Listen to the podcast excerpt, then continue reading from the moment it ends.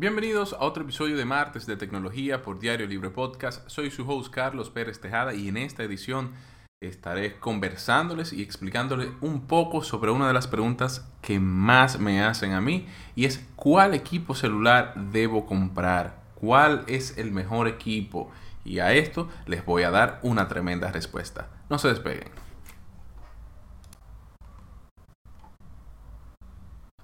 Una de las preguntas más frecuentes que recibimos a lo que cubrimos la fuente de tecnología es sobre cuál equipo móvil se deben de comprar o cuál es el mejor celular del mercado.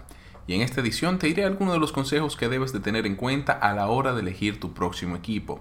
Si damos un vistazo al mercado de celulares, nos encontraremos con una amalgama sumamente diversa de equipos móviles, con diferentes tamaños, formas, especificaciones y precios, y en donde los equipos de mercadeo y de comunicación de las diferentes marcas se han ocupado de presentarnos a cada teléfono inteligente como nuestra mejor opción.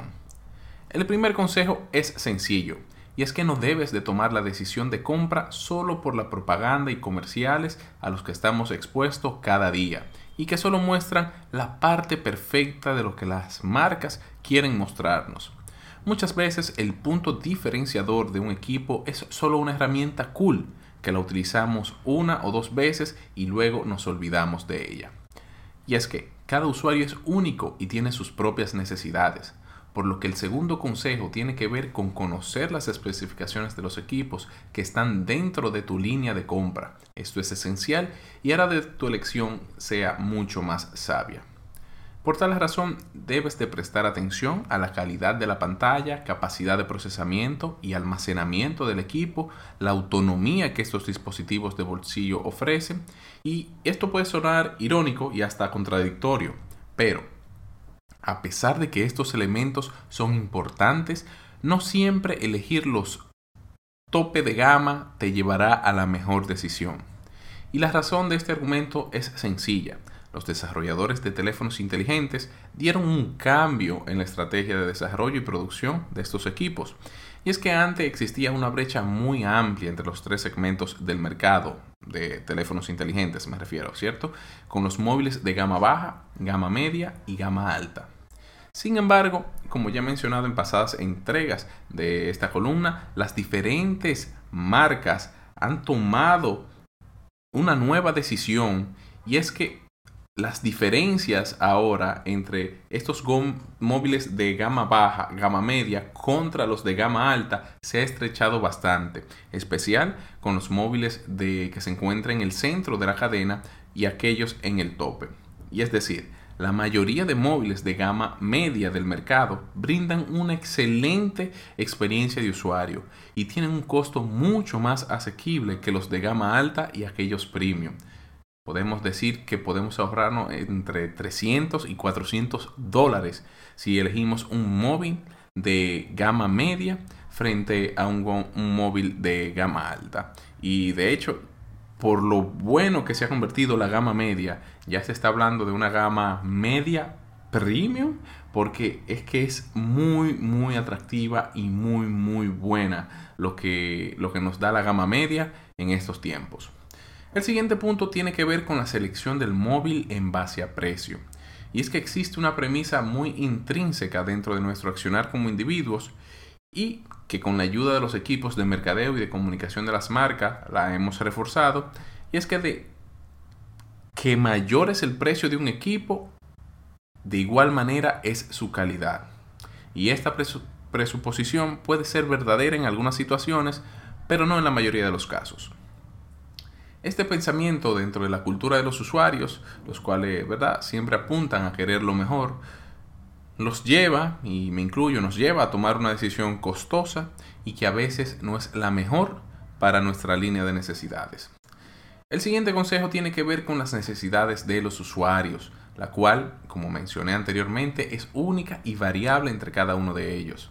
Cada persona utiliza su móvil de acuerdo con sus exigencias y la experiencia con un mismo equipo variará de acuerdo a cada usuario. Incluso teniendo estos el mismo modelo con las mismas especificaciones y herramientas. Y si consumes mucho contenido multimedia, pues debes de escoger un móvil con una pantalla grande, una excelente resolución y excelente audio.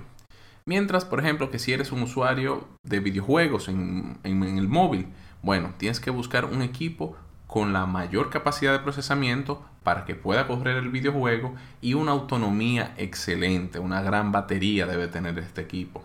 Por otro lado, si lo tuyo es capturar fotos y videos, debes de buscar el móvil con los lentes que mejor se adapten a ti, porque verdad, eh, tenemos muchos equipos que varían muchos los lentes. Hay algunos que solamente trae un lente amplio y un micro o un telefoto. Hay otros que traen varios lentes como micro, eh, ultra amplio, amplio.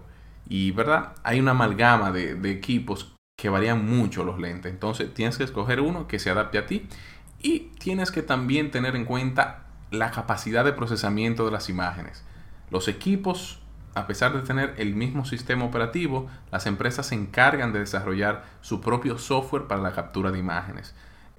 Actualmente el iPhone, el Pixel de Google y los Samsung son reconocidos por tener una excelente eh, calidad de procesamiento en las imágenes. Samsung las satura un poco.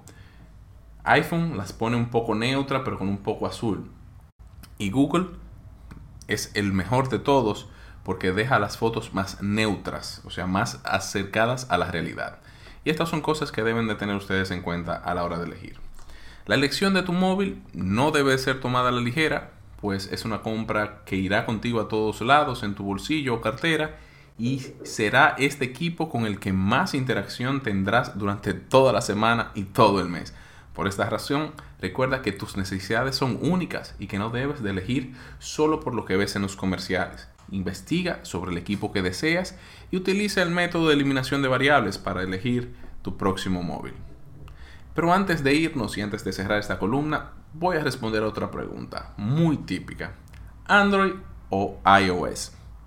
Este es el debate de nunca acabar sobre cuál de los principales sistemas operativos dentro del universo de teléfonos inteligentes es el mejor.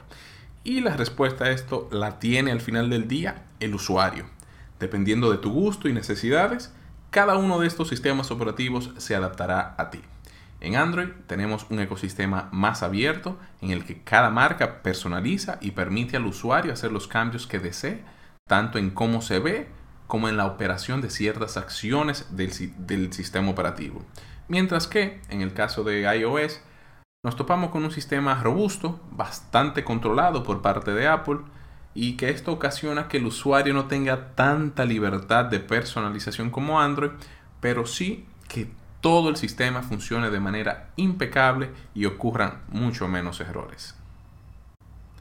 Esto ha sido Martes de Tecnología por Diario Libre Podcast. Soy su host Carlos Pérez Tejada. Les recuerdo que pueden seguirnos en todas nuestras plataformas sociales, Diario Libre, entrar a nuestra web y pueden escuchar todos los demás podcasts que hemos hecho aquí en esta columna tratando los temas más interesantes y más importantes del momento en materia de tecnología. Nos escucharemos en una próxima entrega.